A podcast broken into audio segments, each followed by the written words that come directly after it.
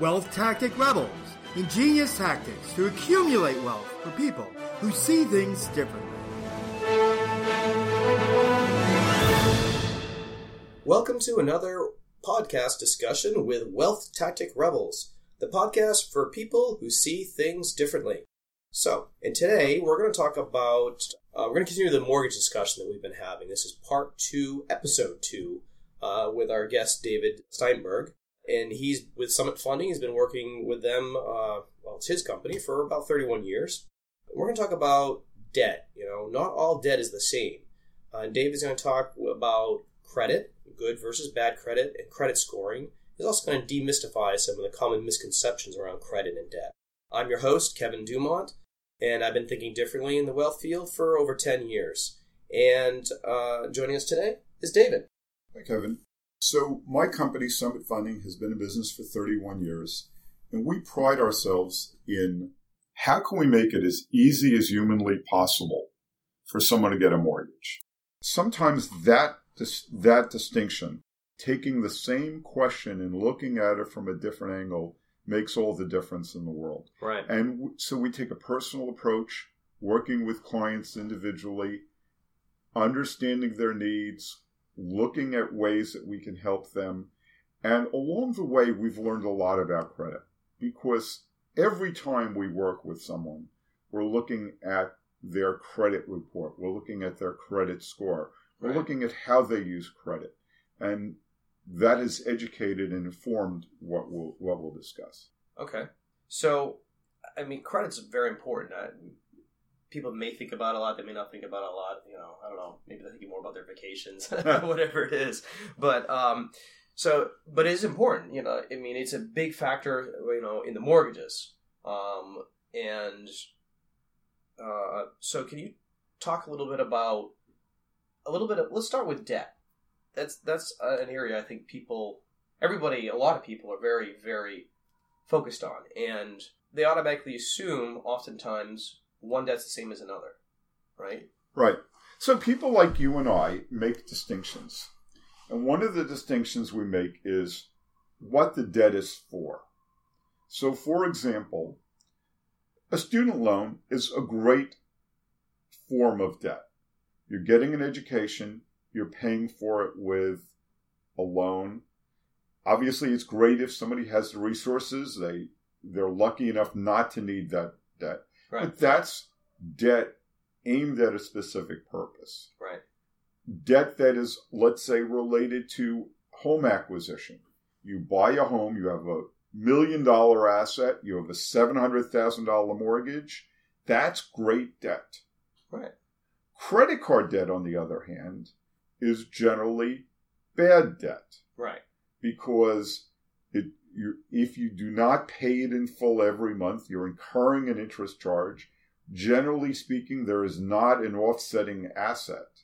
Right. So, if you wanted to make the distinction, if there's an if you're taking debt to acquire an asset, and that asset has a long life, Right. that's good debt. Right. If you're borrowing money, let's say you have someone who has a stock portfolio and they have a million dollar stock portfolio and they take margin debt to be able to invest more, maybe maybe take a million and a half, have a million and a half in investments and five hundred thousand dollars in margin debt, that might, uh, with proper guidance, be good debt. Right. Right. Because it's something that's going to bring more ass more more money to them. Right. So that's an, an asset. Right. That's actually you know an asset is something that brings you money. Right. Right. Whereas a debt is something that takes away money. Right. It's, it's an Exactly. expense. Exactly. So, so I always look at the distinction. What's the debt for? If it's for, if it's if it's balanced off, directly balanced off by another asset, that's great. You have a home, and you decide you want to put in a wing, another uh, some sort of an addition. You want to put in two more rooms. Right. It's going to cost you hundred thousand dollars. You're going to take out a hundred thousand dollar loan to pay for that extension to your home. Right. that's good debt. Right. Because now your your asset, your home, is now worth more after, right? Right. But if you take that home, same home equity loan and you go to Vegas, Could be more fun though. could be more fun. but the odds are that you, that that debt will be um, transient. The asset will be transient, and the debt will be long lived. Right. Taking credit cards, spending money on a credit card where you can't pay it off at the end of the month or at the end of three months, but with the program payment, so you know it's not going to be there a long time. Right. That's bad debt. Right, right. Yeah. Good distinction. And I think that's important for, for us, for our listeners, to be able to start making that, to ch- change that mindset, to, to think differently about debt. It's not, just because you have a mortgage doesn't mean it's bad, right? Depression era thinking. Right. Our right. grandparents thought that any debt was bad. Right. And they remembered when debt meant um, financial ruin. Right. So they taught their children and their grandchildren that debt is bad. right. That's a that's a dated notion. Debt can be good, it can be bad. right. So you have two people, two brothers, and they both start out with five hundred thousand dollars, and they're both going to buy a home. And Bill is going to buy a home. He's going to buy a home for five hundred thousand dollars, and he's going to use every last penny of his five hundred thousand dollar nest egg to buy the home. He's going to have no debt, Right. But he's going to have no asset. Right, He's yeah. going to have no reserves. Right, He's no going to have no reserves. He's going to feel good. Oh, my, I own my Uh, home uh, free and clear, right. right? Now, Yeah. Bob, right? Bill has the house, same five hundred thousand dollar house, no debt. Bob is going to buy that house, and he's going to pay hundred thousand dollars and use it as a down payment, and he's going to borrow four hundred thousand dollars. Right. Who's in a riskier position? Right. It, it's the former, not, not not the latter, right? The, Right. The person who put all their money. in Bill doesn't have asset reserves, doesn't have cash reserves, he doesn't have access to capital. So if something goes wrong, he's in trouble. in trouble. Bob has four hundred thousand dollars in liquid reserves. Right. But in the depression model, where all debt was the same and all debt was bad, people made decisions to eliminate debt. Right. And that no longer is a wise decision. Right. It may have been wise a hundred years ago. Right. And I, and I think we did see a lot of a lot of that um, in in the more recent recession. Right. A lot of people kind of follow that idea, that philosophy. So they have no money in reserve. So they lose their their job. Now they have nothing to fall back on. They can't access any equity they have in their home. They still end up losing their home. Right, Because exactly. they have no money. Exactly. Right. Exactly. So that's not the secure position. Right. I agree. Uh, keeping money in reserves as much as you can, you can have access to, and now is actually an asset for you because you can, like you say, put that money into um, something else, you know, and, and you can grow it. Exactly. So now let's talk about credit scoring. Let's Okay. talk about credit scores because everyone who is um, an economic player in the United States has a credit score. And based on looking at thousands and thousands of credit reports, having hundreds and not thousands of conversations around credit score, I find that there's a lot of misconceptions. I'd like to cover a couple of those. Sure, sounds good. Let's talk about that. So let's ta- start with an understanding of what the scores mean. And generally speaking, the scores range from 400 to 850. Now, that's the standard model. There are alternate models out there. Mhm. You'll almost never see an 850, but you will see people with 830s or something like that. Yeah. From your perspective, from my perspective, anyone who has a credit score of 780 or better, that is superb. And one of the little understood points is that there's no difference between a 700 and a 780 credit score and an 820. It's Right. functionally the same. And sometimes within the course of a month, that score can go up or down 10 or 20 points based on economic activity during the quarter, during Right. the month. Right, right. The 740 to 780, excellent. Very good. And there's no reason to worry about a score as long as it's over 740. Mhm. Right. 720 to 740, good. Now, if I ask you what the average FICO score in the United States is, do you have any idea what that might be? I'm gonna guess somewhere in the middle, like 600. It's about 710. 710? Really? 710. So for a lot of people who think, oh, I have a 650 credit score, it's pretty good, isn't it? No, Right. it's not. It's not actually. Right. It's not actually. So you get that next band of 700 to 720, it's good. 660 to 700, it's okay, it's fair. And then as you go lower, now you've got some real problems. Right. Right. We have been very successful in coaching our clients, sometimes to make very quick adjustments to their credit. Mm. And sometimes it takes time. It takes a year or two years or two years. Right. Right. But credit score is not a fixed attribute. Right. You can start with a 780 and lose 50 or 100 points in three months by just delaying payments, having when if you run into a financial problem, Right. or you can take um, remedial steps and take someone with a 600 credit score, start paying debt off, starting addressing the issues, Mhm. and six months, a year later, they could be 650, 680, 700, 750, just migrating up that path. Right, right. Okay. Well, that's good to know too. I, I mean, I think a lot of people um, who do watch their credit scores, they do see that you're talking about it just kind of goes up and down. Oh, my credit score changed again today. I love what you said about watch their credit scores. Right. So let me just tell you one common misconception. Okay. And that is many people have, let's say, a credit card hmm that tells them what their credit score is. Okay. Yeah. Yeah. I, I, I have one. Do you course. have one? Yeah. Of course. That score, more likely than not, is bogus. Really. Yeah, most people don't know that. So, from a professional standpoint, there is something called a FICO score, Right. and that's the Fair Isaacs score. That is a specific scoring model that is the gold standard. Uh, right. right? Now, it costs money every time you run a Fair Isaacs model. Right. So, a lot of people, let's Right. say a lot of the banks, will go out there and give you a model of the model, Right. right? And it'll be an approximation. But I find that it, those numbers, the credit scores that people carry in their head, are often wrong by 50 or 100 points. Wow. That much. That much. It's just, it's wild. Wow. Sometimes it's directionally interesting.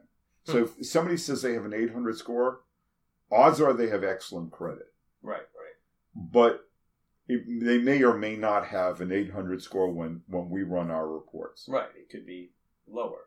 And, and I guess in, in the same respect, someone might say, oh, I don't have a 600, and you run it, it's more like a 670 or 680 or something. Yeah, that happens less So- often, but sometimes. It's, it's more down than up. It's more down than up. Yeah. And that's because the banks want you to feel good. They want, Yeah.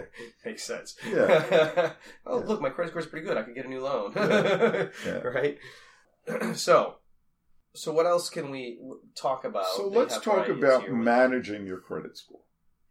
right? Okay. So the first thing to, to know is that that a credit score is built on certain it's a model, it's a financial model that's intended to predict the likelihood that you're going to make a late payment. What they do is they look at your credit history. So that's the part that is incredibly valuable. Mhm.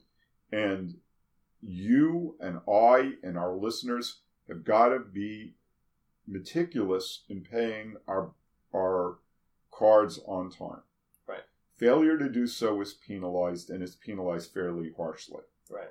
And it stays for a long time. And it stays for a long time. Though it it it gets it can get better. Right. So number 1 it's history. Number 2 it is utilization. Mhm. And utilization means you could have two people who have the same identical debt profile. You may owe $5,000 on your credit cards, and Mhm. I may owe $5,000 on my credit cards. Right. And we could have radically different scores. Right. How could that be? Well, if you have a one credit card with a limit of $5,000 and you owe $5,000, your credit score is going to be lower than if you have three credit cards and you have $30,000 of credit availability and you're using 5000 Right, right, Very different reality, right. right? Another issue is are you, um, how much history do you have? So we were talking, and I have an American Express card for dog's ears. Right. And that card, I'm never going to close that card because that has a great deal of history about my payment record. So Right. I may have a card that I've taken out a year ago, and I'll close that in a minute. Right. But the cards that have my history, I'm holding on to those because that, that those have 5, 10, 20 year histories of perfect payment. right. Right. And that's very valuable. That's a third component. So we've talked about um, we've talked about history, right. we've talked about utilization, and the third part of it is um, the history in the sense of just history with one card. right. How long you had that? Yeah. I always tell my clients, and in fact, I coached my kids this way. When my kids turned 16, I got them a credit card. When they turned 18, I got them a second credit card. By the time they were in their mid 20s, they had 800 credit scores because they had two or three credit cards with perfect payment records. Right. Utilization and perfect payment. So the idea of having one credit card, wrong. Multiple credit cards used regularly and paid in full, right. that gives you the gold standard. And finally, one last criteria, just so your people are familiar with it, is different kinds of credit. So maybe um, installment debt of some sort, a mortgage of some sort, credit cards, maybe a car loan or a car lease, different kinds of credit that that fills out the picture and it shows that you are able to manage your debt and that gives that generates a good credit score. good good tips there. Are there any other tips that you could share that could help some of our listeners? Maybe they don't have perfect credit; they want to do something to increase it. Great question, Kevin. So let's talk about three things very quickly. Number one, whether or not you have excellent credit today, make it a habit at least once a year. I, I'd recommend twice a year if possible to get a copy of your credit report. I'll, I'll give you the link online to a couple of good sources. Okay, good. But I, I don't for the I, there are certain bureaus that are very commonly praised online. I'm not a big fan of it, Right. but uh, get there are some bureaus that are very reliable. Get your credit report and look at it because there are maybe 30, 40 percent of all credit reports have mistakes in them. Hmm. Some of them are menial, are minimal, and they don't really make a difference. But some of them really are important. You, you Right. might have someone else's credit record or your credit may have been stolen. The only way you're going to know is if you look at a credit report. Right. So that's number one. Number two, utilization is something you can manage. So if you have three credit cards and you have $10,000 worth of debt, but it's all on one credit card and you've maxed out on that credit card, you may improve your credit score, first of all, by paying the debt off as fast as you course, can of course. but I, but also rejiggering your credit so that it's not all on one card.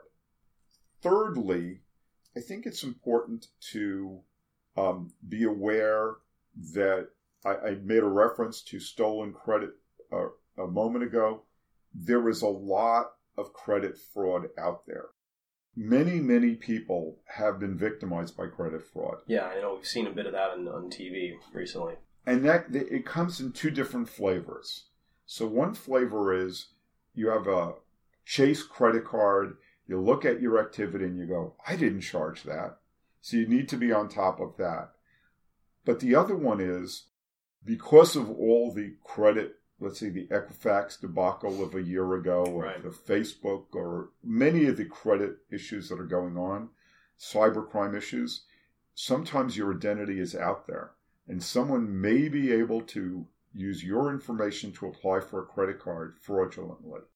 And the again, monitoring your credit with a credit report multiple times a year is a sure way to catch that, I don't have a card with that company. And now, now you are on the path to to uh, fixing the problem. Right. What would you recommend people do to help them?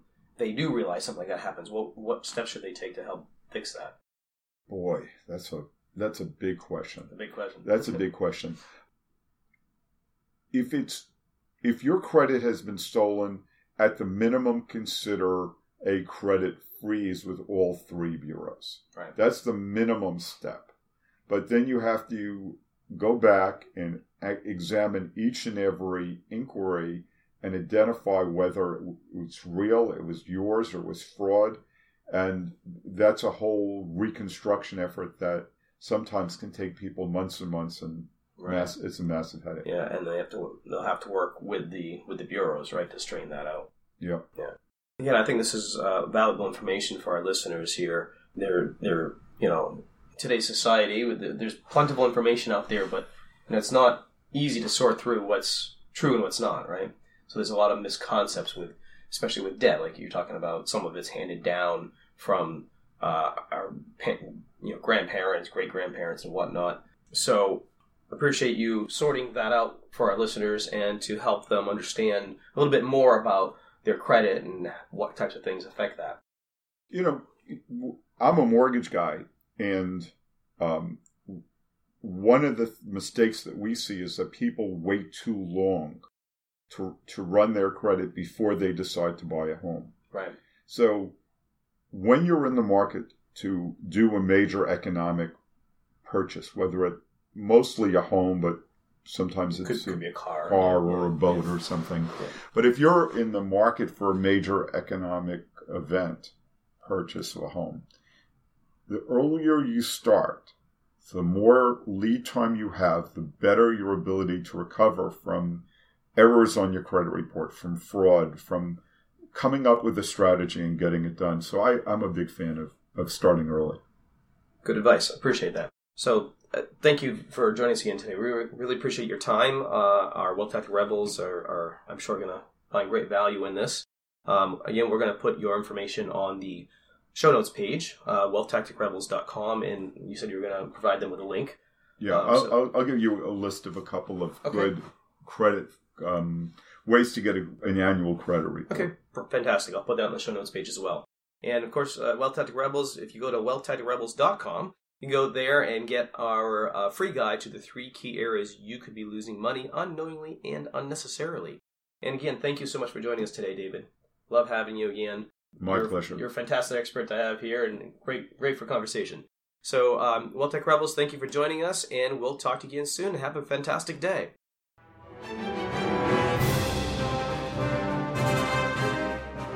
Want to really see things differently? Take our course, Ingenious Tactics 201, where we teach you all the wealth accumulating tactics with detailed real life examples. See your progress with quizzes and a certificate of completion. For course details, visit wealthtacticrebels.com. Sign up today and start seeing things differently.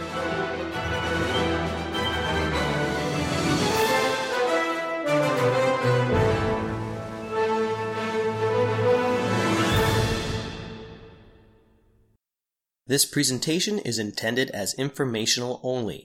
Information presented does not consider your particular financial objectives, risk tolerance, time horizon, or other unique circumstances, and does not constitute a personalized recommendation or replace the advice of a financial, tax, or legal advisor or other qualified professionals. Do your own research and do not use the information of this presentation in place of a customized consultation with a licensed professional. To the best of our ability, we provide content that is accurate as of the date of release. However, we give no assurance or guarantee regarding its accuracy, timeliness, completeness, or applicability. We assume no liability for the information of this and related presentations.